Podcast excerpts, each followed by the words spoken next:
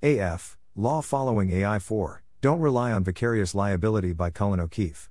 Welcome to the Nonlinear Library, where we use text-to-speech software to convert the best writing from the rationalist and E A communities into audio. This is, Law Following A I four, Don't Rely on Vicarious Liability, published by Cullen O'Keefe on August second, twenty twenty-two on the A I Alignment Forum. This post is written in my personal capacity, and does not necessarily represent the views of OpenAI or any other organization. Cross-posted to the Effective Altruism Forum. Image by OpenAI's D A L L E. If an agent A causes some harm while intending to benefit a principal P, what is P's liability? The answer to this question is important because any liability to P should affect A's calculus, insofar as A is trying to benefit and avoid harming P. Liability to P would help deter A from causing harm.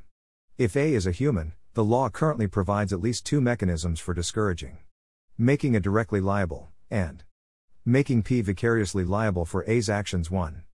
What if A is an A I? A Is are not, yet, legal persons, and so cannot yet be held directly liable. Thus, the main legal deterrent would have to work on P or some other person in the causal chain, such as the developer of the A I agent, who may not be the principal.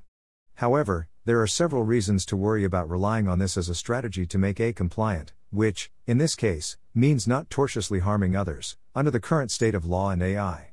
First, the problem of evasion still remains.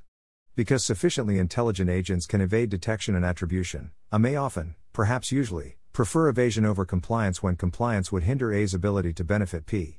Second, the applicability and appropriateness of various theories of vicarious liability to the actions of A I agents is heavily debated in legal scholarship too. These debates have cast some doubt on whether which harms from A I agents can properly give rise to liability to human principles. three. Other possible theories of human liability, such as products liability, also face doctrinal challenges. four. Third, note that relying on vicarious liability alone leaves A under fewer constraints than an analogous human would. Under most vicarious liability regimes, A would still be directly liable for her actions, even if P would also be vicariously liable. It seems unwise to legally constrain A less than we constrain humans in analogous circumstances. Finally, and most decisively in my opinion, developing a theory that assigns liability to P based on A's actions, or actions plus mental state, dramatically lowers the bar for creating an L F I system in the first place. Once we have such a theory, A, if intent aligned, should indeed incorporate expected vicarious liability to P into its decision procedure.